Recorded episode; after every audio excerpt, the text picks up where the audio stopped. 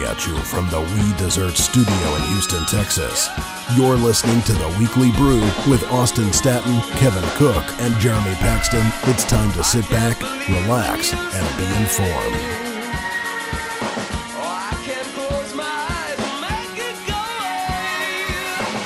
Welcome to episode 68 of the Weekly Brew Podcast. My name is Austin Staton, and I'm joined this week by Kevin Cook, Jeremy Paxton, and Hunter Atkins. And uh, we have a great interview coming up shortly with Ross Villarreal, the host of Sports RV Show Saturdays, 11 a.m. to 1 p.m., Rockets Wrap, and the midday producer at Sports Talk 790. Kevin's going to discuss a lot of great Rockets talk, also some uh, general NBA talk as well. But before we jump into those, uh, it's imperative that we say thank you to our supporters who have come through in a big way this past week. And for those of you that aren't familiar or don't follow our social media channels, uh, we actually created a GoFundMe page because last week after we were recording, we decided that it was. Um, a little bit of challenge to have uh, four quality people in a room and you know trying to stitch all of the audio together so we're trying to figure out a solution and we thought the best way to do that was to purchase new equipment and hunter who joined us on last week's show suggested that uh, you know perhaps we create a gofundme page and Well, first, my suggestion was to sell drugs. well, we decided we couldn't do that And the GoFundMe wasn't even your second suggestion. That was way down the list. but we rejected all the earlier ones, and we're happy with where we landed because I was shocked by the amount of turnout, by the amount of people that wanted to support us, and, and how much they wanted to support us. I told you, don't bother with it. We're not that popular. We're not beloved. People don't really appreciate us that much. It won't work. It'll be embarrassing. You remember all these things? I told you all these things, Austin. And then you do it, and what is it like? Eight hours later, we're fully funded. yeah that, that that's correct it was We are rock stars. I wouldn't go that far, but I we, would. We have a we have a rock star donor, that's for sure. Uh, her name's uh, Karen out on the East Coast, and uh, Karen, I know you're listening right now, and thank you very much for uh, coming through and supporting us this week. Uh, we will actually work with you on, uh, I guess, renaming uh, the studios here uh, in a few. I've weeks. already pledged to name my first child after her. Yeah, Whether it's a girl or a boy. yeah, well, that's very It's a progressive. solid- naming a solid boy Karen. move. solid move. Yeah, but uh, Karen, we definitely appreciate you uh, for your support. We also had, uh, you know, some other donors. Uh, John Slavny, who we mentioned a few times on the show, he's been one of our early supporters. He was one of the donors. We also had uh, t- a few anonymous donors as well. Uh, but you know, thanks to uh, again everyone for supporting us. But uh, I have never felt more popular or more sexy. I feel like the belle of the ball, honestly. And Karen, that is mostly due to you. So you you are whole, single-handedly responsible for how warm and and desirable that I feel right now. I think all the guys around this table can look at me and just tell how pretty I feel in this moment. You're glowing, Kevin. Absolutely. And nothing says sexy like an old, dirty University of Houston sweatshirt Just washed and it. gym shorts. Just washed it. Did not wash the gym shorts. You, you must be sweating in that thing. it's a little sweaty over here. I don't hate that though. Karen, thanks to you and your generosity for helping us out. Uh, you know, we absolutely love the equipment. Hopefully, uh, the sound is a lot better for our listeners this week as well.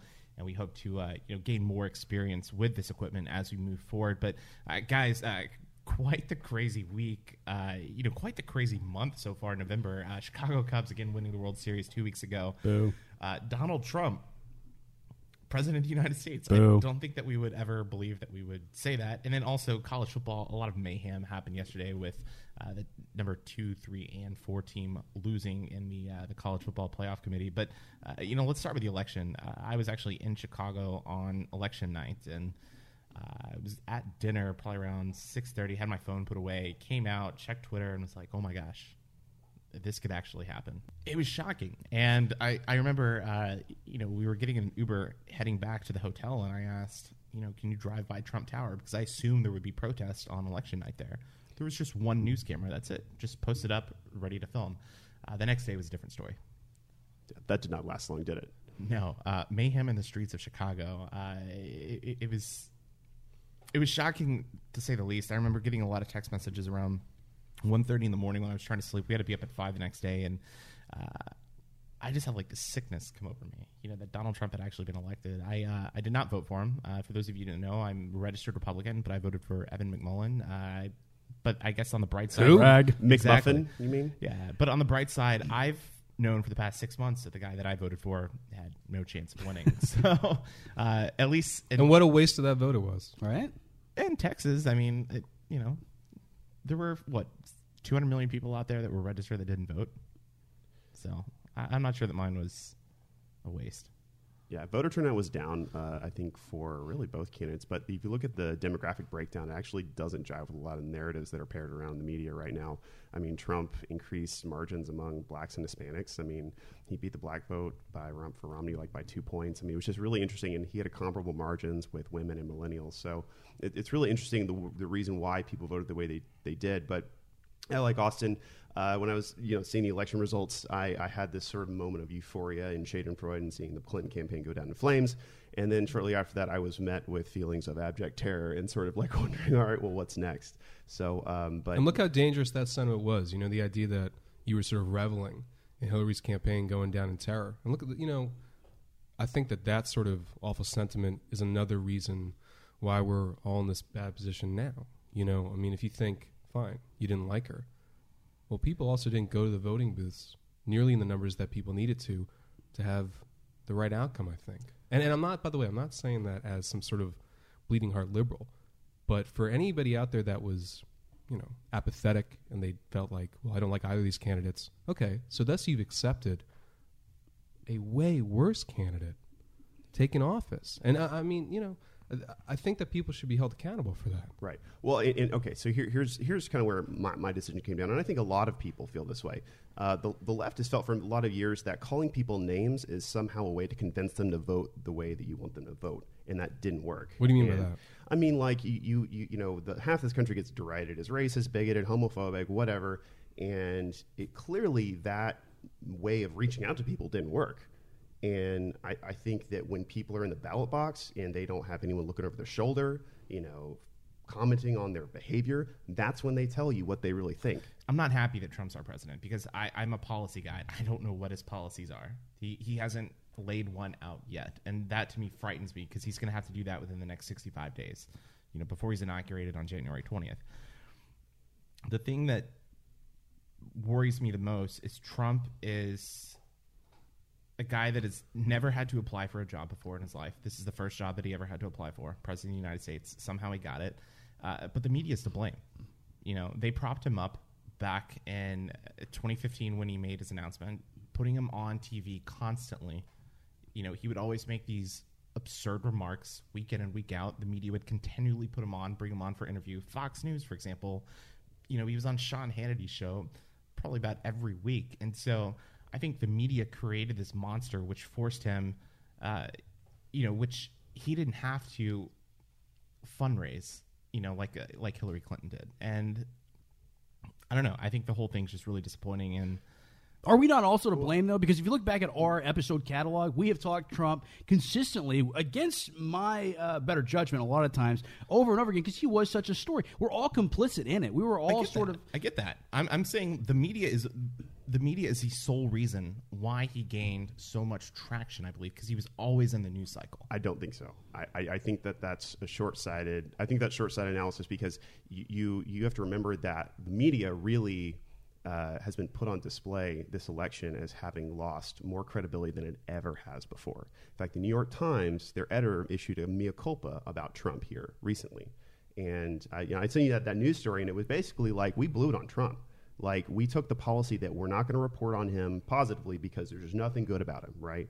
Well, that's not really what journalists do, and the the media really lost a lot. No, it did. I mean, in, in, sorry, you know, kind of rolling your eyes, but no, but but seriously, I'm rolling my eyes for the listeners. The, the people who voted for Trump, they they trusted nothing that the media gave them. Obviously, obviously, and so th- there's a disconnect here between the narrative about why people voted for Trump and then why people actually voted for him. And I think that that's all I'm trying to highlight. I Are we, I are we also think look? Are we also going? think Are we also going to suddenly start blaming rap music for mm-hmm. violence in the streets? I mean, look, So here's Media- the deal: when you run campaigns, you need a war chest. Okay, Hillary Clinton spent a billion dollars on advertising. Okay, you look. I watch the World Series, for example. Game Seven, she had five ads on there.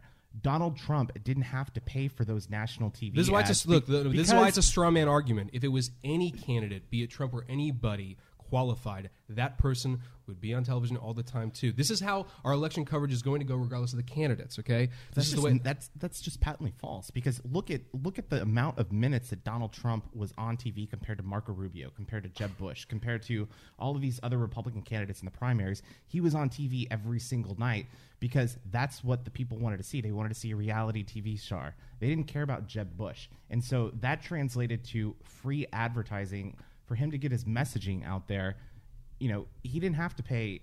1.2 million dollars. All right, so what's your so what's the solution next time? You think that reporters don't cover this crazy lunatic saying racist, fing awful things on air? No, that's not what I'm saying. I'm saying don't bring him on TV to discuss those. And, okay, and so go ahead and blame Fox News for that. I'm I'm in favor of that. Fox and CNN were both guilty of that. You, CNN hired Lewandowski. I mean, his former mm-hmm. campaign chairman, and they they paid him five hundred thousand dollars, and he's just a surrogate on CNN. So you have the two biggest news networks. Fox, who brings Trump in all the time, and then Lewandowski, who's the spokesperson for Trump. So the media is to blame for this election. I think they Don't have shoot to the have. messenger. I think they have to play some some factor here. well, now you went from saying it's the media's fault to now you're saying they played some factor. Yes, because it's it's advertising dollars that Trump did not have to spend because either Lewandowski or himself were on TV. Fine, every but that's not night. get you know that's That's not, a larger problem with the journalism industry in general, though. We both work for a newspaper, right? You're a little higher up on the food chain than I am, Hunter. You know, but uh, but still, same basic organization, same basic principles. What we're talking about is like getting clicks, right? That's what's digital first. Exactly. making sure people click on these. The whole industry is changing, and I'm fearful of it. You know, uh, John Oliver on last week tonight did an entire 15 minute segment about this a couple weeks ago. I thought it was brilliant. You know, this idea that we are no longer creating uh, valuable journalism, that we don't have the money or the time or the resources devoted to making good stories. We're basically uh, writing crap. You know, clicking on kittens, things like that. That's that's the way the industry is becoming. I don't know what the solution is, but I do see that that is a problem, and it did tie into elements of this campaign. But I think it's an even broader problem for the country as a whole. Stop. Okay, this is not getting at the issue. Give me a moment. If you want to blame Trump's overexposure for his victory, for the same reason, it's baffling then why the overexposure of a lot of the awful things he has said did not detriment him more, right? The people that, I mean, I don't want to so harshly disrespect people that, that believe he's a good candidate, but Go for it. no, no, no. It's no because no because no because that's only perpetuating a kind of discord and division that you know nobody wants. Nope. But but give me a moment. If you voted for Trump, okay, maybe you think, well, fiscally, he's going to do things that are going to be better, or you think, well, he represents some very ingrained values that I'm never going to veer from. But it also means that all that exposure you're talking about, grab women by the pussy, all the amazing, incredible investigative work about the racist policies in the his housing company in New York in the 70s. Not only that, but internationally, Fine, currently. fine, fine. I'm saying the litany of things that are so disrespectful about him, right? It means that those people that voted for him, they heard that stuff too, and they weren't listening. You know what I'm saying? It's that that stuff was replayed, uh, you know, en masse more than anything, and it had such little impact. It's un- it's baffling. It's really disgusting and shameful. So if that's you a want to fair blame point. the media for you know giving him a platform, how about also that it was the same exact source that put out all the bad things about him, and it had such little effect. It is baffling and disgusting. I, I, I do agree. Um, I think a lot of those uh, topics were covered. Um, I think the one difference is is that they would bring him on to discuss that, and I think that was where the media slipped up because I don't know how often it is either, though, Austin. I mean, the guy was wasn't on any of those shows leading up to how many. Like, if you had a guess, how what was the most recent appearance he probably made before the election? Was it? Did he even go on television in an interview for the, like, in a month leading into it? So I can tell you the month leading up to it, I was traveling. Um, I've you know been in uh, three different continents the past month and a half, um, so I was not able to consistently watch the networks. But I could tell you that leading up to the travel, I saw him on TV at least once a week. I didn't watch doing an interview. Yeah, live interviews. He would do twenty minutes, you know, interviews, and it would just be something taped. And I would see highlights because I follow a lot of political journalists on TV or a, a lot of political journalists on Twitter, so I would see their commentary. Um, but yeah, I, I don't know. The whole thing is kind of shocking to me. And You, you brought up, you know, the constant rhetoric that he had throughout his campaign, and that was something that you know I couldn't you know, justify voting for. Rhetoric is such an elevated way to call that sort of disgusting, crude bullying. I agree. It's it's it's tasteless. It's it's cowardly. But it's it also, cowardly. I, but I also do think it debases this argument about how media is responsible for creating a monster. It, it, it also showed his most monstrous misbehavior, and the and here here but, to but me, there is here- a difference between just discussing it among pundits, in which you have uh, a base of you know the Rust Belt that believes that the media is you know out to get Trump. Uh, there's a difference between you know discussing it and then hearing the candidate speak for 20 minutes, saying, "Oh, well, you know that's just taken out of context." So, I, I, I'm frustrated by the whole situation, and You think more people heard Trump giving an interview than heard the grab the pussy coverage? I mean, that's just ridiculous. Okay, so the grab women by the pussy was one of the last comments toward the end of the uh, you know the last month of the election cycle. When and that I thought was going to destroy and sink his campaign. It didn't. Not because of media exposure, though. I think one of the reasons why it didn't sink his campaign is because of Jim Comey. I, I don't I don't think so. I, I think that I mean, Hillary Clinton's camp has said such. Yeah, that's She a scapegoat. Hold Look, on, hold on, hold on, that's a hold on. scapegoat. Hold on, That's hold a total on. All right, scapegoat. The polls were wrong. The pundits were wrong. He won with less than half the money, maybe less than a third. He beat the most well-funded political uh, candidate in human history with less than half the resources. He ran against the media. He ran against the pundits. 538 was wrong. The whole thing was wrong. Why? It was our Shy Tory effect, right? People did not want to tell pollsters, they didn't want to tell media types who they were voting for and why, because they're afraid of being called racist, bigoted, etc. If I were a progressive right now, I'd be re-examining every one of my assumptions about how this country works and how people think because this idea you can call people names you can deride them you can deride their background you can call them you know uneducated whatever basket of deplorables that's not going to work anymore and if you keep you know chugging along with this narrative that yeah half the country is just like you know hovering around room temperature in terms of iq you're going to keep losing elections They are uneducated, though. I mean, the Mm-hmm. whole point was that his leading base was non-college educated whites. But I, but I actually do agree with part of what you said completely, which is that progressives do need to look really hard at how they go about, you know, getting people motivated to vote. Because I think actually, look, we went over the bad voting numbers before, how they were down. What people really underestimated was um, let me rephrase what progressives really underestimated was just how unpopular hillary was and you know people that disliked her they say well obviously of course she was awful let me tell you somebody you know as somebody who you know supported her and voted for her i didn't realize that she was such a bad candidate that she that the entire party the entire platform of you know democratic values or whatever you want to call them progressive values couldn't uplift people and get them to the voting booths. That was really bad. You know, like of all the things we're, we're kind of muddying around with, whether it's the media and like you know the language. I mean, just look at the raw numbers of where people voted and where people did not vote. I mean, she couldn't get people to vote, and that falls on Democrats. It falls on the Democratic Party, and that does fall on progressives. I really think. are these the same uneducated people though that i've been hearing that say that they voted for obama twice and then switched the vote to trump These are the same uneducated, quote unquote, white voters that the Democratic Party has had in their hands for years. Well, and are now just turning. you look at the. Rust Belt, and, and, and to me, I, I, I, you know, haven't studied this specifically, but you look at Detroit, for example, Michigan. You know, they were bailed out by the auto or bailed out by the government, the auto industry. Uh, you know, eight hundred thousand jobs were were saved, and you know they've been strongholds for you know Democrats for years, and they turned on them this year. I, I don't understand why that happens, but I'm looking right now at some exit poll numbers. Um, you know, we discuss education. Uh, you know, Hunter is right on. Uh, you look at education among whites by sex. Uh, white college grad women, 51% actually uh, voted for Clinton. White non college women, 62% voted for uh, Donald Trump. White college grad men, shockingly, uh, 54% voted for Trump. White non college educated men, 72% voted for Donald Trump. And we're going to also look at the income real quick. Uh, under 50K, uh, 52% went for Clinton, 50K or more. Uh, Trump led the way with 49%. At the end of the day, Clinton won the popular vote. And, you know, I don't, I don't know. We have to accept that, you know, Trump is a president. And I don't, honestly, I don't think he's going to make it through four years. I really don't. What do you think is going to happen? I, I, I don't know that he he's 70 years old. He has never dealt with anything of this magnitude. I think that it's going to be more difficult than he thinks. I would not be surprised if he resigns before the end of his first What? term. This would all suggest No, that he's a no, human no. being, by the way.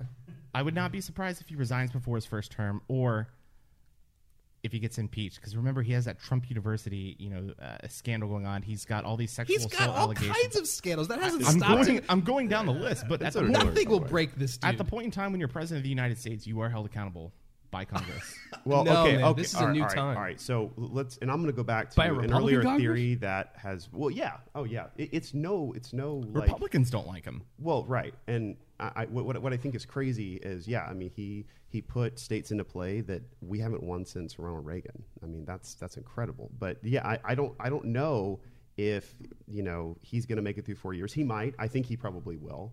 And I, I think uh, if if you don't understand the appeal of Trump to people who don't consider themselves racist or bigoted, then you're not going to understand why. No one considers themselves racist or bigoted. Even the most racist, bigoted people don't So consider what, what do you say bigoted. about the uh, you know 24 percent of Jews that voted for Donald Trump? Uh, you know the blacks that voted for Donald Trump, Or the thirty percent of Latinos. What yeah. I see is resonating with people is the same thing that resonated with Bernie Sanders, which is an idea of a change from the norm. People are very dissatisfied with the way politics work in this country, and they saw that Donald Trump was something different. I think they saw the same thing in Bernie. That's why you saw a lot of those quote unquote Bernie bros, which I think is a kind of a dismissive term, but a lot of them did glom onto tr- uh, Trump later on in the campaign because he just represented a change of pace from people who were so dissatisfied. Now, I think that these people have shot themselves in the foot. I don't think that Trump is competent. I don't think he's bright. I don't think that he is charismatic or any of the things you want in a leader of the free world. But I mean, I think that was ultimately what connected with a lot of people. Is like, hey, things are broken. We need to do something different, even if it completely derails us. Yeah, so it, it's definitely fascinating to me, and uh, I, I was actually glad that I was not in Texas on election night because I had the ability to go out and speak with people that were uh, protesting or people that uh, you know could speak their mind about uh, you know um, the the Trump presidency, which to me is just it's shocking. Um, but anyways, um, on Wednesday night, the day after the election, I was actually uh, at a Mediterranean restaurant um, in Lincoln Park, um, and I you know I overheard somebody uh, there speaking uh, about the election, and I, I went up and uh, you know his his name is Morgan, and I went up and you know started talking with him, asking if I could you know get his thoughts, and uh, he was also uh, speaking with one of the the waitresses there, Farah, and she happened to be Pakistani.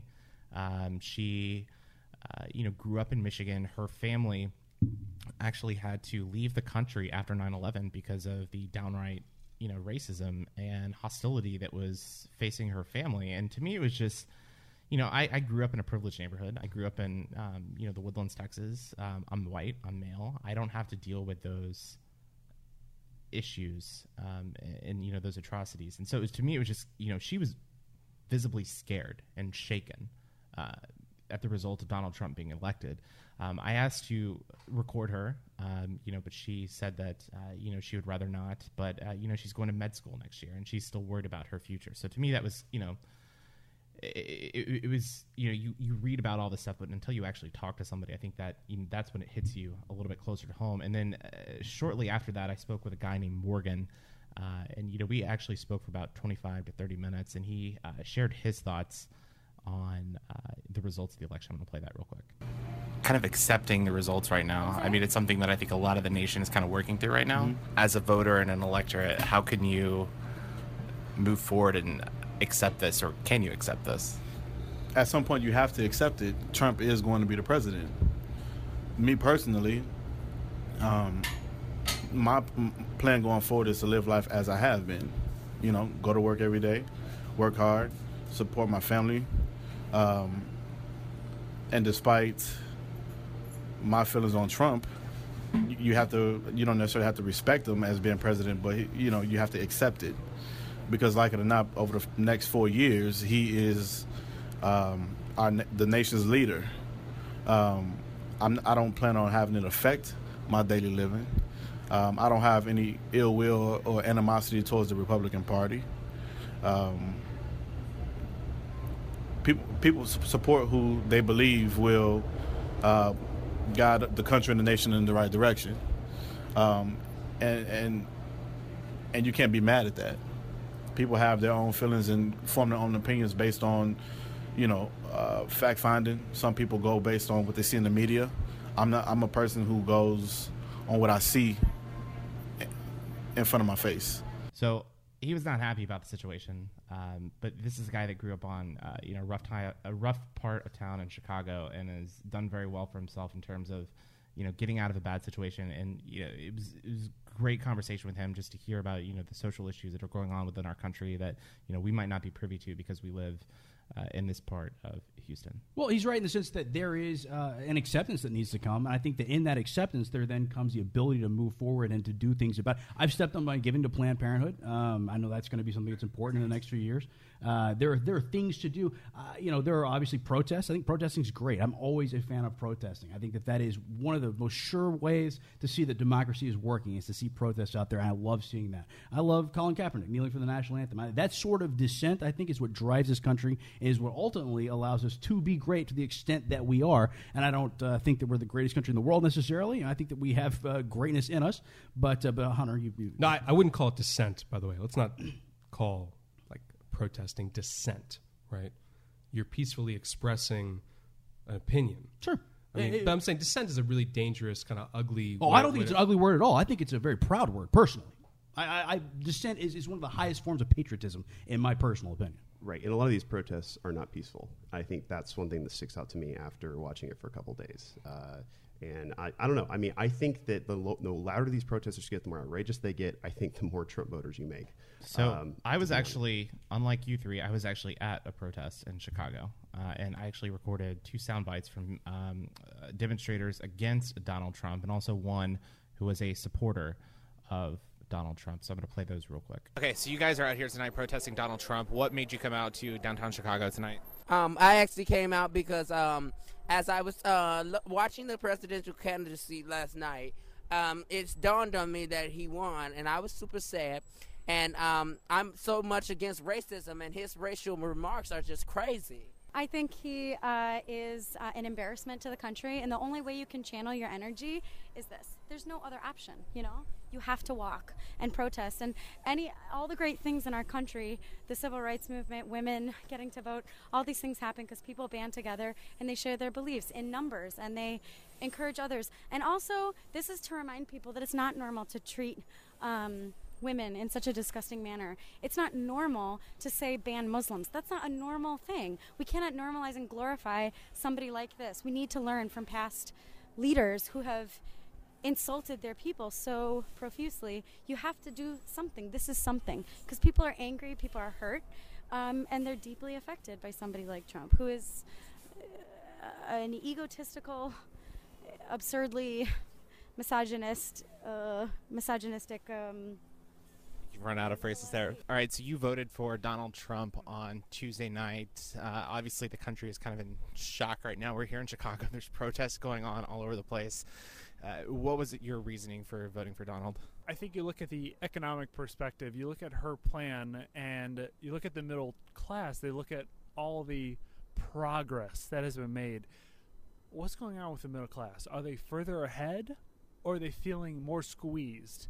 I'm a middle class citizen and I feel more squeezed than ever. So I'm very simple. I vote with my pocketbook. I want to know what's best for my family, my wife, and how can I take care of them best.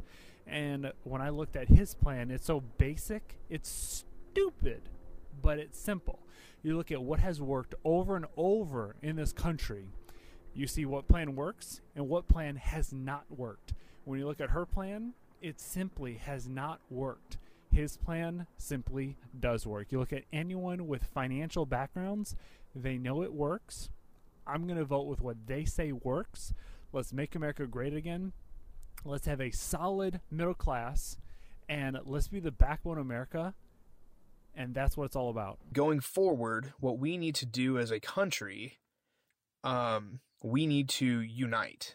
We need to come together as as Americans, know what we want as a nation, agree to things like taking care of the environment, um, taking care of our elderly, taking care of our veterans, uh, not stirring up wars overseas. Um, so that when Donald Trump comes out with a plan, we are prepared to say, yes, we agree with this plan, we support it, um, we want, you know, this to be our future, or to say, hey, this is a bad plan.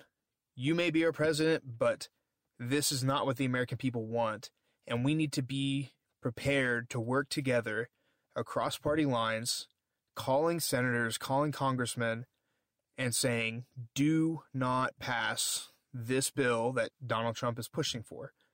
I have to say, I, I was watching you shake your head at the woman who was saying that this is like sort of the only way to go about this. Uh, what were you, Jeremy, uh, shaking your head over? Well, uh, because there are a lot of different things you could do, right? Sharing a Facebook post is not activism. Retweeting Greenpeace does not decrease your carbon footprint. Wait, I'm wait, sorry. I'm going to stop you real quick. You said that sh- resharing. I a wanted, Facebook- I wanted to let him go. Yeah, no, no, no. You said that resharing enough a rope to hang himself? Yeah, you, you said that resharing a Facebook post is not activism. How the hell did Donald Trump win? He said that it was because of social media, and you know, getting his message out there. No, so are you- are Donald Trump believes that Twitter and Facebook is social activism. I- Why, no, why do you I- say no, it's no, not? no, no? I'm, I'm talking about from no. I, in social media was toxic for conservatives and Republicans. Are you kidding me? I, I, I mean, you, you you can't go on Twitter or Facebook and say something. Po- I haven't seen one Trump supporter on my Facebook, and I know they're they're out there. I haven't seen one of them spike the football at all. But I have seen dozens of meltdowns worthy of a psych hospital admission from progressives that cannot stand what just happened. I mean, talking about multiple posts. What? Little exaggerating. No, I'm, I'm not exaggerating. These Psych pe- hospital? Are, I saw I saw some girl threatening to commit suicide. Aren't you a psychologist? Aren't you? Aren't you a therapist? A licensed Yeah, counselor? and if you're threatening to kill yourself to millions and millions of people, yeah, I th- that's that's acting out. That's not adult behavior. I'm sorry. so get It's back not. to the part where you were saying, look, you know, if you took issue with what she was saying was a type of, you know, proactive measure, what would you? What, what was your critique of it? No, I you know, like if you want to protest, that's great. If that's if you do it peacefully, that's what I mean. That's that's fine. I, I think that there are a lot of other things you can do with your energy to change what's going on than just being out there and protesting, right? You can volunteer. There's a lot of different things, okay? But that being said, when she talked about, you know, his treatment of women, and I think back, who was the first president where it was Oh, normalized? God. No, Yeah, don't. no, Such a false no. equivalency. It It's is. so not. It is ridiculous. It's not. absolutely. Okay, fine. How about that? We didn't elect Bill Clinton this time. I Right. mean, that, who was elected was Donald Trump this time. We learned nothing. And the way that Bill Clinton treated women would be a legitimate issue if he were up for re-election. That would Totally be something I would ponder and consider Yes. if he No, were I, on the I'm- ballot. I'm talking about what behavior is okay for a president. Well, are we also going to bring up Thomas Jefferson slaves? right. Yeah, oh, and JFK having sex parties in the White House. I yeah, should I have know. said that. I'm, I'm I'm fine talking about the that. modern. You know, guys, we have this new equipment, and we were joked about like you know how editing was going to be less and less, but we've had so many ex- like explicit language references Sorry, here. excuse I'm going to have to like go back and find that bleep and have to listen. So Here's my suggestion. I blame all of you. Use a shorter bleep because the bleep you use is too long. I want to move on to something else that was said by the Trump supporter that I also find so disgusting is that he, the idea that he explicitly said, "I vote with my pocketbook." That also, that guy definitely doesn't own a pocketbook, but um, I hate that because a lot of people who are explaining why they either voted for Trump or why people voted for Trump is because, well, fiscally, that is he's the candidate that's going to, uh, you know, I guess, get them more money or save them more money. But what it also means is that if you're endorsing his fiscal plan, inherently, when you vote for him, you are endorsing all the other awful things about him. That's what I, I, I it's crazy to me that people compartmentalize the, uh, you know, his fiscal approach, whatever that may be. With Do we even know his fiscal policy? I don't, but I'm, sa- I'm saying for the sake of argument. Yeah. uh, For the sake of argument. I mean, that guy even said, he called it stupid. Yeah, it's And so he- simple And he liked stupid. it. But I'm saying people that claim that they voted for him because fiscally he's their candidate. It's like, okay, you also voted for the guy that said these disgusting things about Right. women and immigrants. I mean, Right. that, I, th- and that's awful. That is really bad. agree. You know, and, and a lot of the narrative. I don't think those people think that they're bad, though. I think those people Of think when they, they hear but- Muslims, they think, yeah, you know what? There are probably good Muslims. I may know a few good Muslims, but on the whole, this banning Muslim thing is a good idea. I think they really legitimately think that. I know, but you don't get to. But you don't get to. Hold on. You do not get to pick and parse what parts of a candidate you are voting for. I agree. We we as a country elected a guy that is full of such disgusting hatred, and just also like uh, maybe that's a bit strong. People who are listening to this are saying, "Oh, Hunter, he's some sort of like." You know, like leftist communist. Okay, so I'll tone down that language. How about just a guy who has such a disgusting lack of decorum? You know, the idea that he carries himself in this bullying way, that should be enough to make people really pause and think, all right, I guess I'm a fan of cutting taxes, but I'm also electing a guy to do so many more things as the president of the free world. Yeah. I can tell you that if he was a CEO for a publicly traded company, if he was the head of the Houston Chronicle, he'd be out of a job. I, I full heartedly believe that, just because of that rhetoric, that nonsense, the you know the you The short temper. Yeah, I mean you can't have that temperament when you're the commander in chief, and I think it's going to be a very fascinating four years. And I know that you know when I'm very very frustrated, I like to eat, and you know, the best thing that I can think of in terms of eating to get over my frustration is going to be going to We Desserts. Yeah, they're uh, they are the best way to recover from what has been just an absolutely horrible and dejecting feeling I've had since the election. Honestly struggled to get work done, to focus. It's been a trying time, and I know it has been for a lot more people than me. I, again, I'm a white, straight, you know, middle class ish. I'm, I'm really kind of poor, but I pretend to be middle class, and. Where are you going with this? Just get the plug in. There is a time and a place that you can recover where all people are welcome. There was uh, it was a very interesting singles night for uh, for a group of women that came in the other night, and they all. Uh, the point is uh, that everyone is welcome at We Desserts. It is a place of love and inclusivity, uh, and it's a place where you can get delicious treats as well. It's at 3411 Kirby. It's right here in the heart of Houston. If you're a Houstonian, I'm sure you're familiar with the area. If not, you should go there. It's uh, it's a terrific place. It's really where the heartbeat of Houston lies. And uh, We Desserts, they have everything. I was just looking at a beautiful cake they made for a baby shower that has the actual baby's footprints printed onto the side of the cake itself and something that you can eat. It was adorable. it was That's the cutest thing I've ever seen. That's Blue great. cake. It was a baby boy. It's very sweet. The idea is there's a lot of creative, cool stuff they can do for you. So if you have a need for a cake or some sort of item for a party, anything that's going on, or if you just want to feel better about this terrible election season and the four years coming up ahead, then feel free to go by We Desserts, 3411 Kirby. You tell them the guys the Weekly Brew sent you by, you get 10% off your order. You'll feel even better. This is the longest plug for any one product or sponsor in all podcasting. Well, I think uh, you know he's got that special relationship with We Desserts. We so- got there eventually, yeah. yeah, yeah. So uh, you know, make sure to stop by We Desserts, thirty four eleven Kirby here in Houston. Tell them that the the guys of the Weekly Brew sent you by. You get ten percent off of your uh, total order. And uh, you know, if you also want to follow our work, you can check us out on social media. Just search Weekly Brewcast on Facebook, Twitter, Instagram, and YouTube. I got to be honest, though, the YouTube hasn't been updated in Yeah, months and that- months, so that's- don't bother with that's- that. That's probably our fault. Maybe I think you're going to say my fault is what you were pointing at me. It's like no, it's I'm probably saying- your fault. I'm saying our fault. I, there's a lot of blame to go around. My point is, if you're going to YouTube, there's some great older stuff there, but nothing for the past couple of months. Really, it's those other places. The Weekly Brewcast, Yeah. everywhere else will get you what you need. Yeah. Also, be sure to check out weeklybrewcast.com. But, uh, you know, we have a, a great episode on deck. We're about to interview, uh, or Kevin is actually about to interview Ross Villarreal discussing some Rockets. Also, after Ross's interview, we're going to come back on the microphone and talk a little bit about uh, the Rockets, James Harden specifically, also the, uh, the mayhem that happened in college football this past week. So, without further ado, it's time to sit back, relax, be informed. You're listening to the Weekly Brew. Now joining us on the Weekly Brew podcast is Ross Villarreal, who is the uh, most famous to me at least, the host of the RocketsWrap Show. I also see from your Twitter bio here you do the Sports RV Show on Saturdays uh, on 790 from 11 to 1, and you're a midday producer as well. What exactly does that entail, Ross? Um, well, I'm the producer of our shows we have here on Sports Talk 790. I've done basically every day part, but I've recently, I used to do the morning show here, but uh, with me doing more Rockets, I started moving to midday so that I could work nights. So I do the In the Trenches show from 10 to noon with Greg Cook and N.D. Kalu, and I do the Bottom Line with Adam Clanton and Sean Jones, which producing just means like running the board, booking guests, answering phones, pitching show ideas, just just kind of running the show from behind the scenes while the show is on air with with the hosts. I can tell you from personal experience, booking guests is a thankless endeavor that is a lot of work and takes a lot of time. So, on that note, thanks for joining us. We appreciate it. Yeah, for sure. That's one of the reasons. I, I mean, I immediately said yes, because I know how hard it is to actually book guests. So Well, we're I feel your pain on that for sure.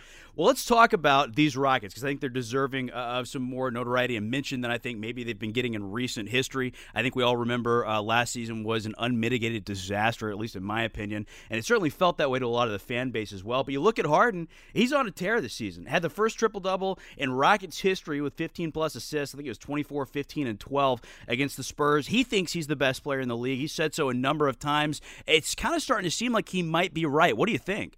Uh, I, I'm not going to put him in that uh, conversation for best player in the league, but the the performances, like you've mentioned, that we've seen so far this season have been incredible. And, and I was somebody who, uh, like you said, I host my Saturday show, and probably around mm, towards the end of last season, maybe March, April, somewhere of that, I, I was thinking to myself that maybe 2014, 2015 was the peak James Harden, and that was as good as it was going to get, and we're not going to ever see him go beyond that just because of whether it be his work ethic or other distractions or problems in the locker room or whatever. It just didn't seem like he was that same James Harden from that year, and I was completely wrong.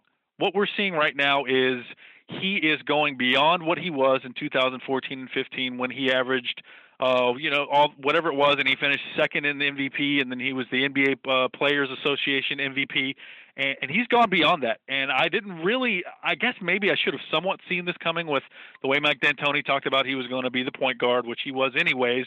But uh, it just him running the show and the passes he's making. We've seen great passes from James Harden in his Rockets career. We know that he sees the floor well. I mean, especially us who are here from Houston and Rockets fan and watching a lot of the games.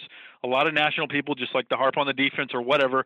James Harden has always been a fantastic offensive player, but to me, it's just a step up. It's a level up of what we've seen and his command. He's a, he's a floor general. He knows when it's time to score. He knows when he needs to to dump it off on the on the pick and roll. He he's just he's so deadly on the pick and roll. He knows exactly what to do. His timing, the way that it's this this little nuances, little things that he sees. Like when do I when do I speed up with the ball? When do I slow down with the ball? How where do I throw this pass for Clint Capela? Do I need to throw a wraparound pass? Do I need to lob it up? Do I need to skip this pass for the corner? It's just every it's like it's almost like Neo when he started seeing the Matrix. it's basically what we're seeing from James Harden right now. He is just one of the most dominating offensive perform uh, uh, performers that I've ever seen as an NBA fan. It's been thrilling to watch, no question about it. You kind of alluded to the idea of him taking over as quote unquote, uh, unquote point guard, which has been all in the news. You know, the headlines where he's going to be the point guard or whatever. As you mentioned before, he's always been a guy that's had the ball in his hands, kind of dribbled the air out of it a lot of times, at least last season. Or off his what, foot. Right. And what's what's substantively different about the way he's playing this season under Mike D'Antoni? Because I know he has that point guard label or what have you. But what's the what's the real difference? Because he's always been a guy with the ball in his hands. Well, I, I'm not sure. I don't know how much of it is D'Antoni or how much of it is him just maturing. And we forget what's he like? 27 years old. He he's not somebody who had necessarily reached his peak. And, and like I said earlier, I was somebody who thought that he did. And we're still seeing some turnovers. He's still, I believe, still leading the league in turnovers or or somewhere in that neighborhood. I think he had eight last night. So he's turning the ball over a lot. He's still not doing everything perfectly, which is kind of the scary part. Is you think that he can get even better if he's working with Mike D'Antoni throughout the season, and he starts limiting making some of those bad decisions and trying to sometimes do a little bit too much with the ball. He can get even better, but the, the turnovers are still kind of there. But I think what's really stepped up is his floor generalship and his passing, which was already great, but it's even to another level this year. So another narrative that kind of goes around is that this is now quote unquote Harden's team, you know, with the departure of Dwight Howard, who was a talented if troubling player at times, I think, uh, that now it's it's uh, you know finally and definitively James Harden's team. I know you're not there in with the locker room, you know, uh, with them there, but but you you watch the team, you follow them as closely as anyone in the city. Is there any truth to that idea that it makes a difference? The guy knowing that he's quote unquote the guy and it's his team. I think so, and I I know that the players aren't going to admit it, but because every time you ask any one of them, they say, "Well, we're just playing basketball," blah blah blah blah blah. But it's something, especially over an 82 game season, where you're with all of these guys so many days, and especially on road trips where you have to be with each other I think it wears on them. And you talk to media people, and just from just from observationally, anybody, anything you read as far as season previews for the Rockets, they just talked about it. How it was just a different feel it, it just felt more open. It felt more fun. It felt more like a more like a family feel for the Rockets this year than the years past, especially last year with Dwight Howard, where like somebody's on Team Dwight, somebody's on Team Harden, and there's a lot of tension, and, and then the whole issues with Dwight Howard talking over the offseason of how he went to Daryl Morey and said, I want a bigger role. And Daryl Morey said, We don't want you to have a bigger role. So there was dissent. There was contentiousness. There was just people who were unhappy with it, whether it's Dwight or whatever. And you could see some of that on the floor last year, and we're not necessarily seeing that. Now, that doesn't mean that I think Dwight Howard is a bad guy and he was a cancer in the locker room. It's just there was differences of opinion, and they, the teams wanted they each wanted to go in different directions, and now you have one team with a simple focus, with a true number one leader, unquestioned in James Harden, and I think there is something to that because we live in this age where Like I don't know about you, Kevin, but I would play like if you play NBA 2K. You know, if if right now you told me I would rather if I'm playing NBA 2K, I'd rather have Dwight Howard than Clint Capela on my NBA 2K team. But this is real life and there's there's there's personalities in at work. There's there's actual humans living in work environments, and you want to be happy in your work environment. So for the real life Rockets, I'd rather have Clint Capela right now than Dwight Howard because it just wasn't working out. But if we're in a video game world, I'd rather have Dwight Howard. But that's just not how it works you know, it gives me conniptions. The fact you mentioned we're privy to these details of conversations had between one of the better players and the GM about playing time and touches and things like that. It just makes me apoplectic. But I don't know if you saw it. Calvin Watkins wrote in a recent article that Clint Capela, Montrezl Harrell, and Sam Dekker all considered Dwight Howard to be something of a mentor uh, before his departure. Do you find that as worrisome as I do? Uh, no, I don't think so. I mean, maybe as as long as they weren't hanging out with teenage girls or something in Georgia or anything like that. but I mean, as far as I, I really don't. Dwight Howard, I think he wanted to win, but he just had this idea, and I think this is something in Dwight that not necessarily would get passed on to Clint Capela or Montrezl Harrell or whoever on the team. Is he just wasn't as great as he thought it was, and you kind of want that in a sense depending on the player. You want everybody to think they're the, they're the best. Like you said earlier, James Harden thinks he's the best NBA player in the world. He's not, but I want him to think he is. I want him to have that type of confidence. And sometimes it, it just goes a little bit overboard when you have somebody like Dwight Howard who thought, well, first of all, he left he led the NBA in in post touches, but he still wanted to be involved more in the offense but he for whatever reason he didn't understand that he wasn't that great of a low post player. But as far as that confidence and being a professional and, and having a good time and being a jokester like Dwight Howard was, those types of things, I'm okay with him passing those types of things down, just as long as Clint Capela doesn't get it in his head that he's the most dominant post player since Shaq. So we knew this team was going to be good offensively, and they have been. They have not disappointed. Obviously, James Harden's taken a step forward, or at least gotten back to the level he was at two years ago, like we mentioned. But let's talk defensively. So we're we're recording this in between Spurs games Thursday afternoons. We have a little bit of information. The listeners will be a bit ahead of us, but uh, but against the Spurs, the first and the Rockets looked arguably good defensively. I would say. And we've talked to Jenny Dial Creech about Jeff Bzdelik, uh, the defensive guru that they have there. Based on what you've seen, is he making a difference in what we're seeing from this squad defensively? I think I'm seeing improvements from Game One against the Los Angeles Lakers over to the last game you talked about with the San Antonio Spurs. They're still going to have issues. Uh, I think just the, the most of the problems they were having early on are, are just communication issues. How are we going to guard this pick and roll? Are we going to go under it? Are we going to switch it? And we still see some of that. That's going to happen to every single NBA team. There's going to be when you're playing, you're playing, you know, over 100 possessions a game. A couple of them you're going to have things slip through, and you just try to limit those. And that's what Jeff Bzdelik is is there for. He's not going to turn Ryan Anderson into uh, into like Dikembe Mutombo. That's just not going to happen. That's not what he's there for. But he's going to try to scheme night in and night out the best that he can with the players that he has. And, and there's there's times for teachable moments. There's times where they can improve. And I think just over the short few games that we've seen, the eight games that they've played so far, there have been some minor improvements, and there's still tinkering to be done. You don't know, like uh, you have Mike D'Antoni inserting Corey Brewer into the starting lineup for a defensive boost uh, just a couple of games ago, and so now you don't know. That's that's just a part of the process with Bzdelik learning the roster and with D'Antoni learning the roster and you hope that they're going to improve. I don't expect them to ever be top 10 in the league in defense, but there's those little things that you can work on and improve, and I think Bzdelik will help with that. You know, you mentioned 2K, and I think I'm poisoned by all of the hundreds, I mean, if I'm being honest, thousands and thousands of hours of playing 2K over the course of my youth and early adulthood. Uh, but but but having Corey Brewer start over Eric Gordon, if you take that 2K mentality, seems insane to me. But in a very limited sample size, it also seems to have worked so far. So I mean, based on what you've seen, what's the impact of having Gordon playing with the second unit and Brewer there in the starting rotation? Well, I think they just like the pairing of Brewer and Harden better than Brewer. Uh, I'm sorry, better than Harden and Eric Gordon, especially when you consider you have Gordon coming in there and kind of being the guy in that second unit when James Harden isn't starting off that second uh, second quarter. So it's funny. You it's kind of like you have each of the pairings probably Harden and Gordon together, especially offensively, is your strongest pairing. But then you have two nothing. You're bringing in, you know, if you're going with Brewer and KJ McDaniels or whatever in that second unit, it's you're at such a disadvantage on that second unit that it makes more sense to flip flop them, bring in Brewer and Gordon. So I think it is kind of working. And, and I've kind of given Brewer a hard time because sometimes he just plays like his hair's on fire. He gets a little too crazy and out of control, especially on the defensive end. I think he gambles for too many steals. But uh, as far as from a defensive standpoint, he's he's solid, and he him and Harden together, and then Eric Gordon and KJ McDaniels together. Those are two separate pairs. Those are two strong pairs. Rather than when you break them apart with switching uh, Brewer and Gordon, it kind of makes sense, and it's been working so far. So I think some of that, uh, some of that roster shift, the, the personnel shift that we're seeing there, has to do with Pat Beverley being out. He's been out, but the Rockets have again started to look defensively competent at times without him.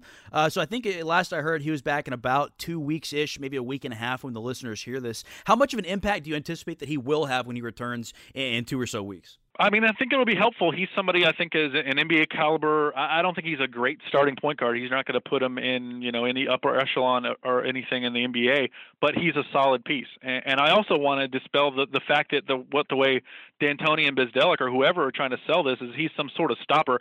I, I don't feel like he's been that at least for a couple of years. He's somebody who competes and he's somebody you want on your team. He's very, uh, I mean, I hate to use the term scrappy, but that's just kind of how he is. He gets under the other guy's skin.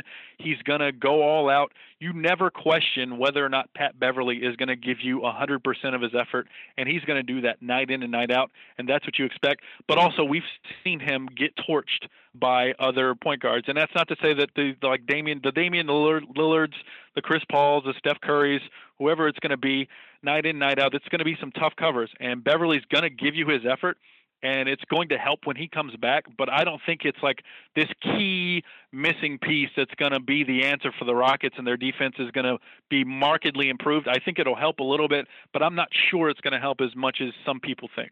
So you handle the Rockets rep, and your your day to day career and job are impacted by how excited you know the fans are about this team and how well it's performing. I'm curious, what do you think it is that gets people excited? Because Hunter Atkins is the uh, Chronicle Enterprise Sports uh, writer. He's been joining us on the show for a while. He he may join us permanently. We're we're kind of uh, giving him a little probationary period, so we'll see how that works out. But he's told me I'm a fool to be excited about a team that doesn't have a prayer of competing for a title, and I disagree. Honestly, this team this year with Dwight gone and all the other changes they've made. I just find them more fun to root for, and they just seem to be playing a more exciting brand of basketball. Has that been your experience? Do you think this team is more exciting to the fan base, even though they don't have, uh, you know, the expectations or the goals of, of winning a title or even really probably making the Western Conference Finals?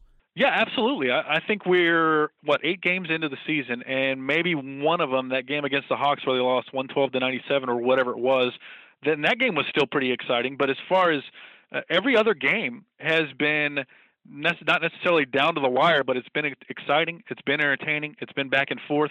You've had uh, other games where there's been like 20 lead changes and, and things like that, and that's how the Rockets are going to be. And if your team is not now, number one, I'd rather have a team scoring 76 points a night if they're going to compete for the championship. But if that's not going to be the case, where the Rockets, uh, I mean, let's not fool ourselves here. They're not necessarily championship contenders this is about as fun as you could ask for. They're going to get up and down. They're going to score a lot of points. James Harden is going to put in. He's putting in virtuoso performance night after night, and it's been fun to watch, especially on the offensive side. Sometimes they're going to frustrate you a little bit on the defensive side of the ball, but uh, that comes with the territory, with the way they play the game, and with the way the roster is the way it is right now.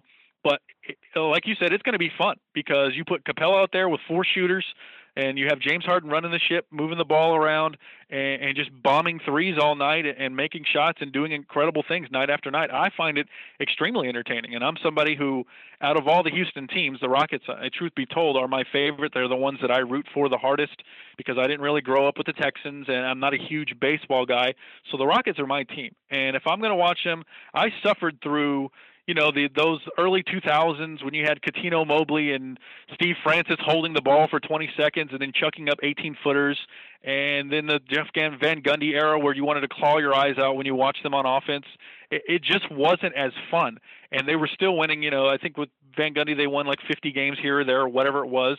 And, and I'd rather watch this team right now. James Harden is somebody who's a top five player in this league right now He's playing out of his mind. Ryan Anderson making threes, Clint Capela throwing down dunks. This is extremely entertaining and fun to watch. Speaking of entertaining and fun to watch, uh, I don't know how much other basketball you watch. I know you see the team when they're competing against other teams at least. Uh, so with, League Pass going, I sort of uh, before the season adopted Minnesota as my team, thinking they'd be exciting and fun to watch. They've been a bit disappointing. If guys are watching other basketball, looking for other teams to adopt and tune in, who, who's excited you most this season around the league? Hmm, I, I think that's a that's probably going to be uh, one of the better picks is Minnesota because you have that long ta- the young talent. Carl Karl-Anthony Towns is somebody who is much like people in Houston appreciate James Harden more than other people do around the country. I think people in Minnesota are going to enjoy Karl-Anthony Towns more than anybody else around the country because it's those things that he's doing night in night out.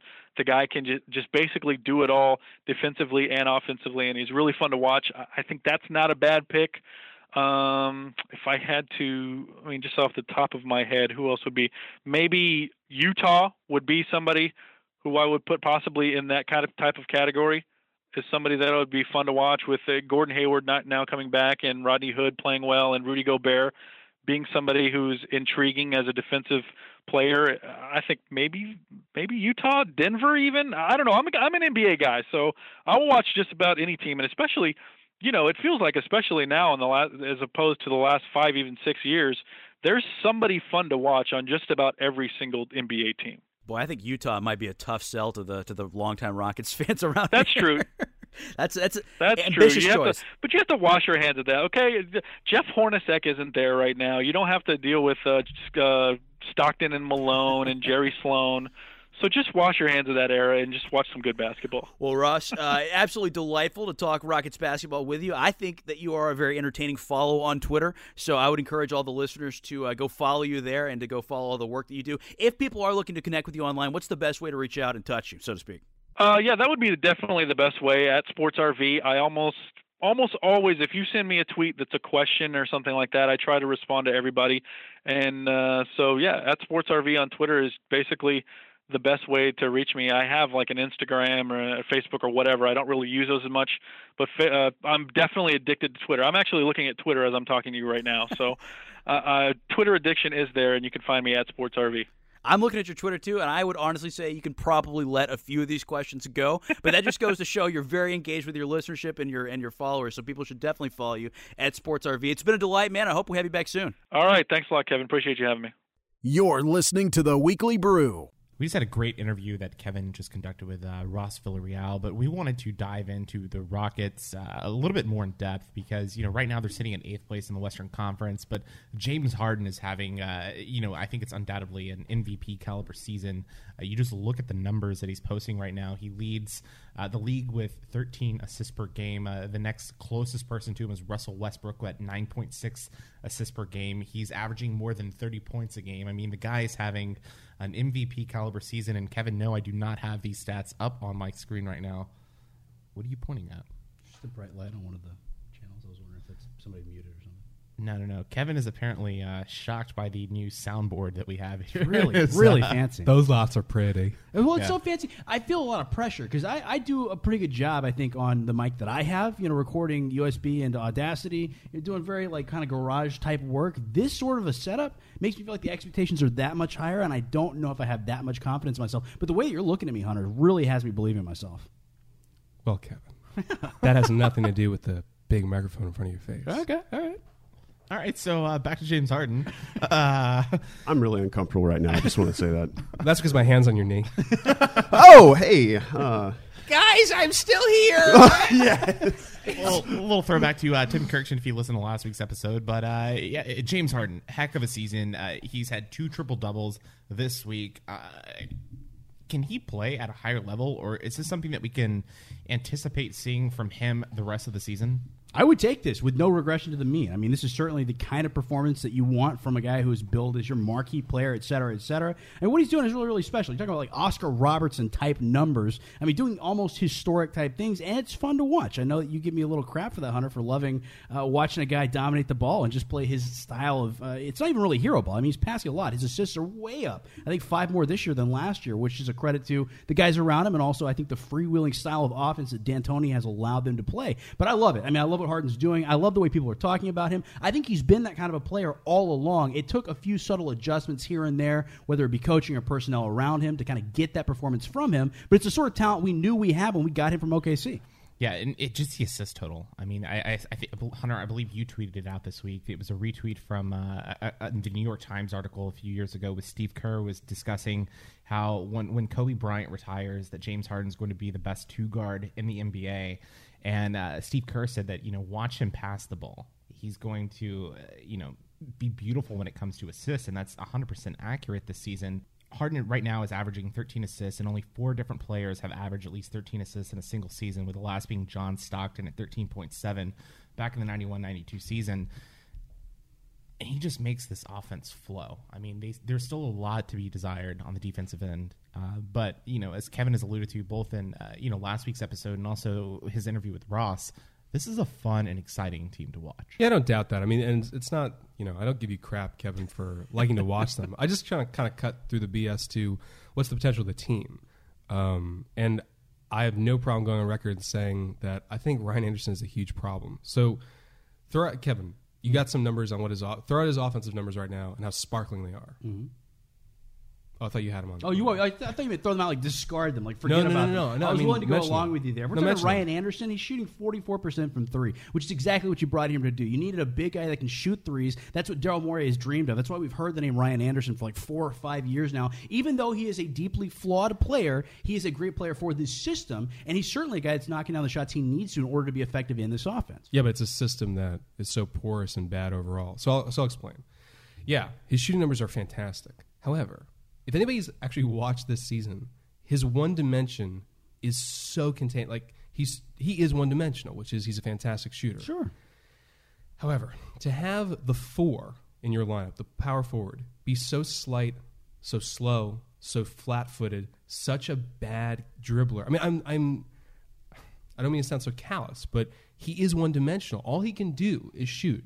And he shoots from far away, which actually spreads the court. Fine, but that that's the on. system. No, okay. So you're no, no, no, no, no. To say it's the system is suggesting that they couldn't have had Ryan Anderson somehow play the three, right, in certain lineups to get a much better defender or rebounder at the four. Or if you're going to sink so many resources into Ryan Anderson as like one of the big guys on your court, you better have a crazy killer at the five. And Clint Capela's fine. I, I sort of joked about him last week, but Ryan Anderson, I'm telling you, just watch him in the rest of his game. He can't create his own shot. I mean, he's really bad at dribbling, so he doesn't break down the defense. He's so flat footed and slow. He doesn't close out. He can't body anybody. And that's a huge hole in the defense. So, I, I mean, I'm very eager to like have a platform right now to say to anybody that really cares about this team, that's really watching this team closely, don't get caught up in how much he scores and shoots. There actually are a lot of players in this league that can do that and play defense just as poorly as he does. I mean, he's not a power forward. He's basically he basically plays like a bad shooting guard would. You know what I'm saying? Or maybe just an offensively talented shooting guard. So Hunter, I, I you know I, I, I do agree that you know the team does have flaws, and I think they do have flaws down in the post. Uh, but you know this is a team that's not going to contend for the Western Conference. Uh, you know this year, I think that's uh, clearly a two horse race between the Spurs and the Warriors. But uh, Kevin, I, I'm curious from your perspective. Uh, you know, guys like Ryan Anderson. Uh, you know, you're you're sort of high on him. Uh, how do you see the Rockets kind of adjusting this year uh, to maybe get a to maybe host in that first round of the playoffs, or do you see them making any sort of moves this season to maybe strengthen that roster a little bit more? I'd never count Daryl Morey out in terms of the trade game, although I think a lot of other GMs are wary about trading with him just because of the perception and the media idea that you lose trades to Daryl Morey. I don't know how much that really counts for anything, but it's certainly a story that I read a lot. But no, I, I don't think this team is where it needs to be. I, I think that hosting a, playoff round would be a dream to me. I'd love to be in that fourth slot there. I think probably five or six is more likely where we're going to see them, but uh, but I'd love for them to overachieve. What I do like is the doubling down on this Daryl Morey system, this idea of you have one hyper talented offensive player who kind of does it all, who runs the offense, but we're seeing Harden actually driving and kicking. We're seeing Harden make a difference, make effective effective plays. His turnover numbers are slightly higher, even though his usage is way higher, which I think is a good, encouraging sign.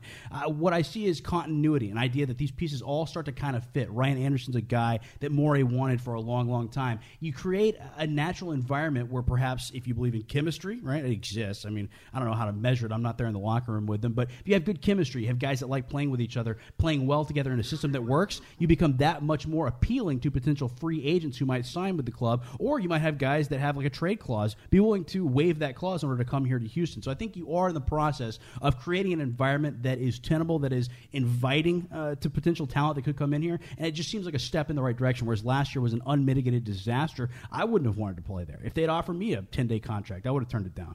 That's a lie. I would have totally played. But the point is, you know, a reputable athlete isn't going to want to come into that scenario. This seems more like a hospitable, good scenario to play basketball in. And, and you need to have that. In the NBA, more so than any other league, I believe, you have to have an environment that is agreeable to people who might come in because there's so much uh, control the player has over his own destiny and where he ends up playing. I could, I could throw out some more stats, but Yeah. we get it.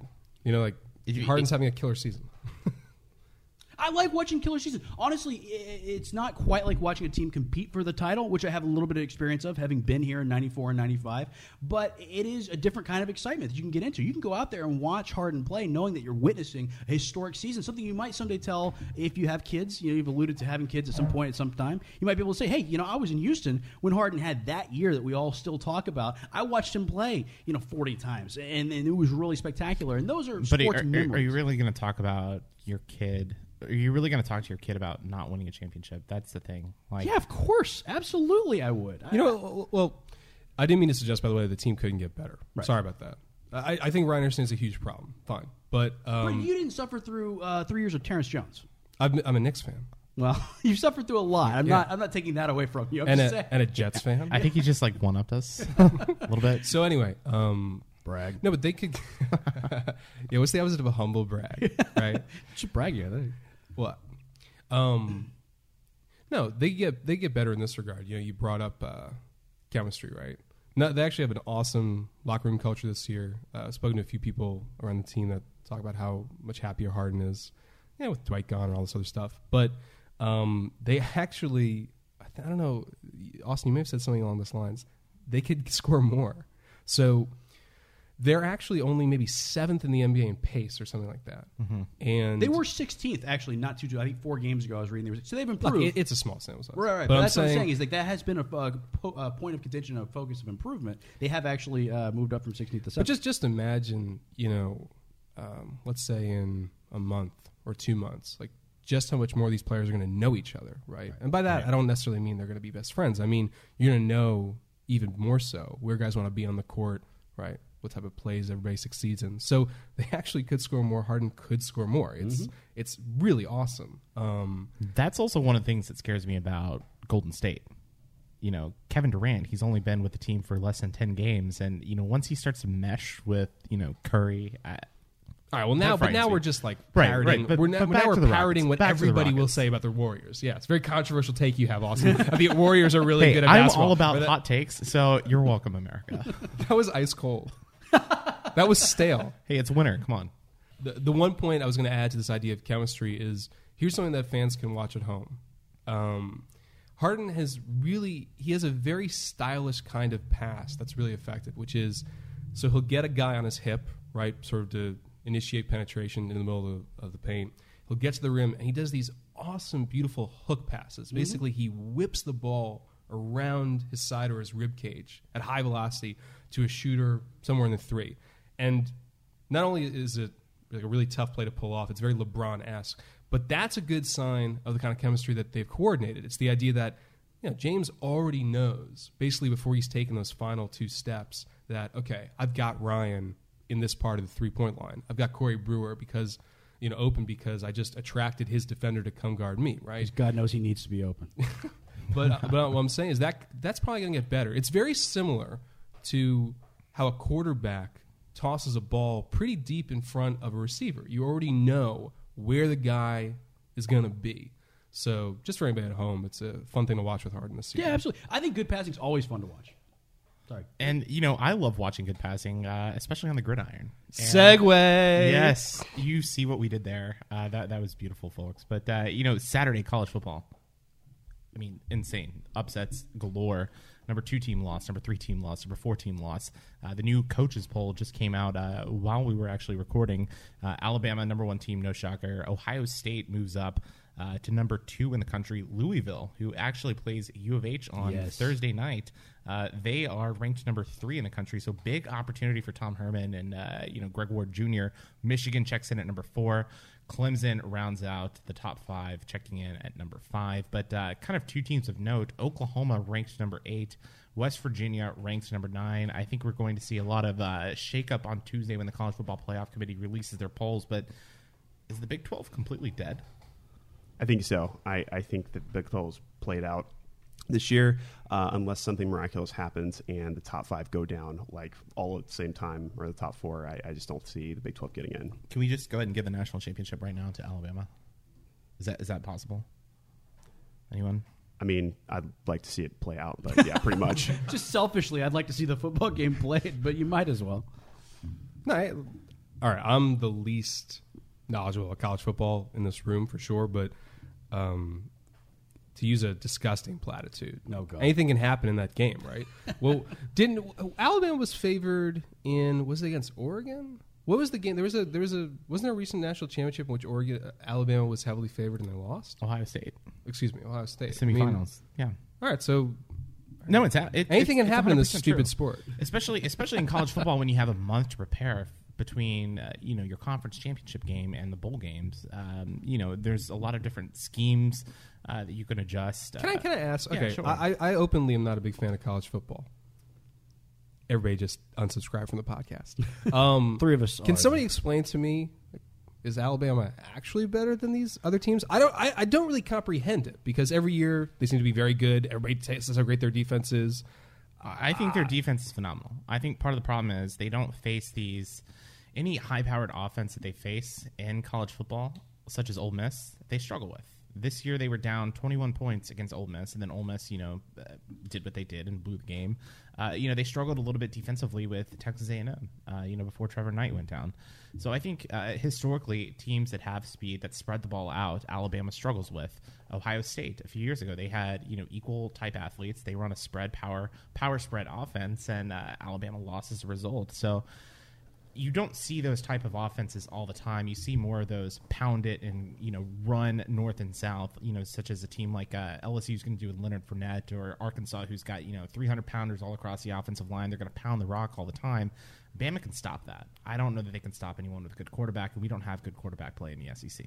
Yeah, no, I, I totally agree with that. I mean, I think of uh, the Sugar Bowl here a couple years ago when Oklahoma, you know, vastly underrated team, knocked off Alabama, and Bob Stoops like sat there in the postgame press conference, like, "See what I did?" I mean, he's just, you know, any kind of spread offense that has any Such sort a of, good impersonation there. I know, like he was right? in the Bob room Stoops with yeah. impersonation again. Flawless. See what I did? I, I honestly, I think your Stoops impression was better than his McConaughey impression.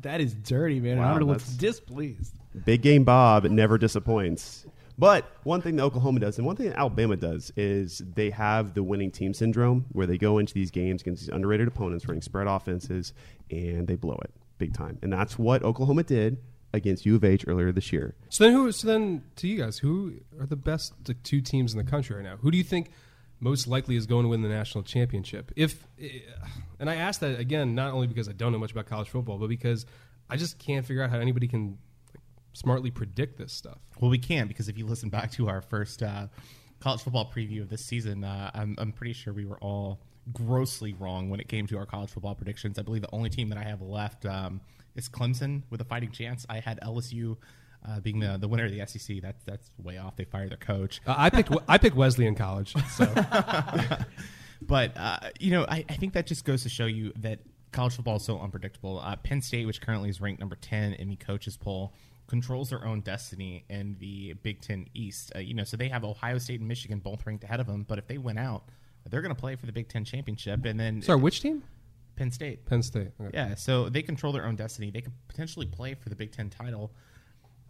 Then what happens? Does the college football committee leave them out, even though you know they, they won the championship and Ohio State didn't even make it to the championship game? So there's a lot that's going to happen here in the next few weeks. But uh, one thing that is always going to be constant is our terrible, terrible, terrible predictions. And for that, we apologize to uh, Texas A&M fans. Actually, we don't apologize. You know, we're none of us are really A and M fans. But a few weeks ago, we had Sam Khan Jr. on the podcast, and A and M lost two straight games that they were heavy favorites.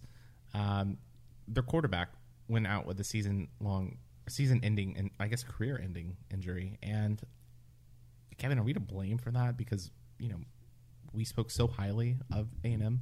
Well, I don't know if we're to blame for it if we had an active participation in it, but we do have a terrible track record looking back. I mean, it's astonishing whenever you ask me to pick anything, uh, how, how often I'm wrong and how often I'm spectacularly wrong. And sure enough, you know, we did say A&M sunk into the polls. The fourth team. Let's have Sam Khan on. We'll talk about A and M, and it was uh, it was just a disaster, unmitigated from the second we talked to him. They lost the first game. They lost the second game. The, oh, injuries. It's been it's been brutal. So yeah, I, I would honestly, if I were affiliated with a program and I were looking to have any amount of success, I wouldn't talk to us. I wouldn't say a word to us. Now, I won't say that to them when I go call them and try to get them on the phone because we want to have good interviews. But yeah, I would say that if I were superstitious, I would stay the hell away from this program. Kevin, no, no. Actually, I wanted to point out uh, that your predictions have a predictive effect in the opposite direction. Yeah. So whatever Kevin picks, whether the election, college football, whatever, it's going to go in the opposite direction. So, Or not. can you give us some sort of insight on whether or not Trump will make it to January twentieth? And please tell me that I that I'm not going to be single so much longer. I can't imagine that you will. Honestly, if you want my honest opinion, I think that you're going to be married within what four weeks. I think probably that Wow. seems reasonable to me. Just given your credentials, Are you going just to looking Vegas? At you, You are the phone going to be forever alone. Oh, That was rude. No, because he just predicted you dad married in four therapist. weeks. Jeez. I would love to sit in a session with you sometime, Jeremy. I think that would be really Honestly, really I, I observed a session between you two. It was, it was like a little old couple. It was. People pay Yeah. you to abuse them, Jeremy? Yeah, yeah, a little bit. Yeah, He is a dominatrix. It's, his it's, spare it- it's a part of the technique. Yeah. All right. So, anyways, we hope you enjoyed that little uh, segment on uh, the Rockets, NBA, James Harden, and uh, college football. But uh, uh, you know, a lot of exciting times here in the city of Houston. Uh, Thursday night, specifically at TDECU Stadium, as U of H takes on Louisville, and I think we're all pulling for the Cougs so we can have a little bit more mayhem in the college football rankings. Closing time. So again, this has been episode 68 of the Weekly Brew podcast, and uh, we had some uh, interesting talk on the election. And thanks to everyone that uh, participated. I guess everyone that spoke to me while I was in Chicago this past week. Uh, we appreciate your takes on uh, what is going on with this country, and uh, hopefully, you know, it's not doom and gloom as we all suspect, but I think it's probably going to be more doom and gloom. But Kevin, you've been busy this week covering high school football, the playoffs, and also volleyball. You know, any big storylines heading into week two of the playoffs? Boy, uh, I watched the most boring game I've ever seen in my entire life uh, between Spring and Klein, which is just defensive battle, not interesting. So not all playoffs are great. It's starting to get to the point where it will be great. Cy-Fair and, and Lamar uh, played probably one of the premier games in the city. I was not allowed to attend it because Adam Coleman, who's been a guest on the show many times, good buddy of mine. I love Adam. He's a great guy. But he was at that game and precluded me from being able to go, so I didn't get to write the story on that. So I'm very bitter Why? about that. Why did he preclude you from going to the game? Well, because we both work for the same company, so we don't need to have two articles on the same game. They put me at another game in order to have more. Co- Makes total sense. All the sense in the world. I Sorry. get it. and I was no asking less- just to make sure there's somebody I had to take care of. Yeah, okay. Well, speaking of taking care of things, uh, what do you have coming up on the Chronicle this week? So probably Friday, I have a very big story coming out about how um, black coaches just get very few jobs as head coaches in college football. For years, uh, it's been an issue that's been drummed, but the unique circumstance is that this season in the state of Texas, there are now four black head coaches at FBS schools. So it's an it was an opportunity for me to basically speak to all of those guys, as well as some really influential uh, black coaches that are out of the game. Tony Dungy, Lovie Smith, Ty Willingham, and it's a really candid look at you know why it is, why it is that you know, these black coaches don't get their fair shake. Yeah, it should should be pretty interesting to read. I can't wait to read that when it comes out on chron.com. Uh, make sure to follow Hunter's uh, Twitter page as well. He'll be tweeting out uh, all links for that as well. Yeah, I was just say I'm absolutely thrilled about that article. It sounds fascinating. I've been heard you talk about it for like two weeks now, so I cannot wait. And we will discuss it. I'm going to read it. We're all going to read it. We're going to parse it. Uh, you know, I get as deep into it as we possibly can, and it's going to be a topic of discussion on the show because I think it's an important issue. No, it's, it's it's really nice to you guys. I'll have at least three readers then. Yeah. We guarantee that it- much. And, and So- just if Your anybody, parents not reading, or oh, I, my parents can't read. okay, I shouldn't have assumed. Wow, that's that's, that's incredible. Yeah. Wait, does that mean I, they know? I, I, wait, I, I, does that mean they voted for Trump? ah, cheap shot. All right. Yeah. No, I'll I'll definitely read it and make the comment section interesting. I'll like make create five different accounts and create this awesome dialogue. Hold on. well, if hold anybody on, hold actually- on. You and all I the other asked Trump you to voters. post a interview with Terrance Ganaway on BaylorFans.com, and you can't even do that. Yeah, I absolutely did. I looked for it and couldn't find it. It is there. I'll so, send so you the you're link telling right me that now. You were going to send five different fake accounts for Hunter. Jeremy, do you know what the internet is? Wait, but the, the inner what? So if anybody actually wants to see any of my work, uh, you can follow me on Twitter at Hunter Atkins thirty five. That's my full name plus number thirty five. Um, and uh, you know, I just have one correction, which is that the story actually probably is not going to be on Chron.com. What we do here at the Houston Chronicle is there's a site that is for free, Chron.com, that has a scant amount of work, but the full amount of work is on HoustonChronicle.com. That does require a paywall. However, if you follow me on Twitter, you can get the links for free Mm-hmm. through my page. So it's another reason to uh, to follow me online. And plus, it's ten bucks a month to subscribe to the Chronicle on digital. I have a subscription, so uh, I actually have to pay. Do you have to pay? I do have to pay. That's insane, What? isn't it? It's crazy. No, it's okay. it. Uh, It's a First of all, weird. It's a no, little I support the product. Sure. Like, I'm happy to pay ten dollars a a month. At the same time, I'm not. I- I also get that people, for whatever reason, they're very intimidated by putting their credit card information online and all that stuff. So it's fine for free. Follow me on Twitter. you can get the link and read all the stuff in a few minutes and enjoy it completely free of charge. So make sure to follow him on Twitter. Also, you can follow Kevin at K Michael Cook for uh, Texas high school football coverage, uh, especially uh, what is it, District 18-6A or is it 17-6A? 76 A, but but especially now we're getting into the NBA season. I'm having a little more spare time as these teams start to get knocked out of the playoffs. That'll be the thrust of my uh, tweeting for the next uh, I don't know six to seven months probably. And then you can follow Jeremy as well if you want. Yeah, send You can follow hate him- my way I at was gonna say you Fiesta Bear 08. I was like, they could follow you back to your apartment. That's how they could follow you. Yeah, and if, if you are interested in following me, you can just search A statin. Uh, thanks. Sorry, one last hand? plug. I Raising apologize. Yes, I was raising my hand. One Okay, last plug okay. is that I mentioned it last week. The Houston Chronicle every Sunday night does a sports show. Mm-hmm. It's called Texas Sports Nation. It'll usually air between 11:30 p.m. and 12:30 a.m. Prime Okay. time.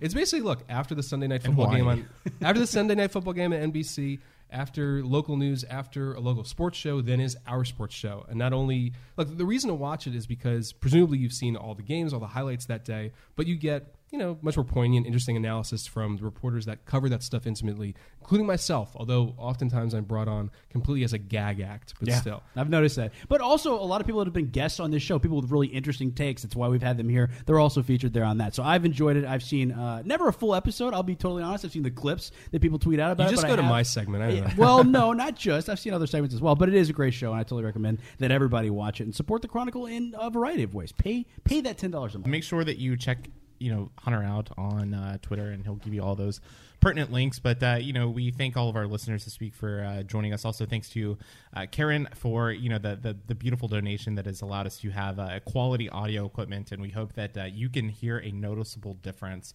in the quality of audio that you're hearing from the We Desert Studio. Uh, today. And uh, you know thanks again to all of those that have supported the podcast. And we hope to uh, you know make you proud as we move forward and uh, you know make this podcast bigger and greater. But uh, just one final reminder if you want to follow us on social media just search weekly brewcast. You can also look to weeklybrewcast.com uh, you know we post new content there each monday and uh, as always you can go to itunes and leave us an itunes review uh, give us some feedback give us some commentary and uh, kevin is actually waving his hand i think he's excited we just got to uh, number 60 I was I was really I was flagging you down there. I didn't want you to blow past this because we had a review this week.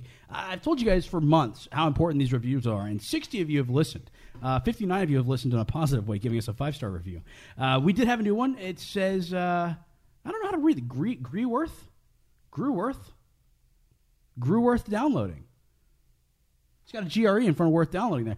Fun energy and great guests. Five stars by HHA Diet. This is November 8th, 2016. A must for Houston sports fans. Now we've we've read reviews before on the show that are uh, that are longer.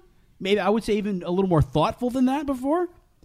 That is still a perfect review. It's still five stars with a blurb. It still shows up on the page. It's fantastic in every way. And this week, our favorite listeners, whoever the hell is HHA Diet, you're our favorite. So congratulations. You guys should go to iTunes, go to the ratings and reviews tab, and leave us uh, a five star review. If you're doing it on your cell phone, that little magnifying glass to the far right of your podcast screen, search for the Weekly Brew, and you can get to ratings and reviews through there. Leave us a review because it's very important. I cannot overemphasize it. HHA Diet, you are the man and or woman this week. and Kevin's favorite listener of the week. So shout out to whoever that person is.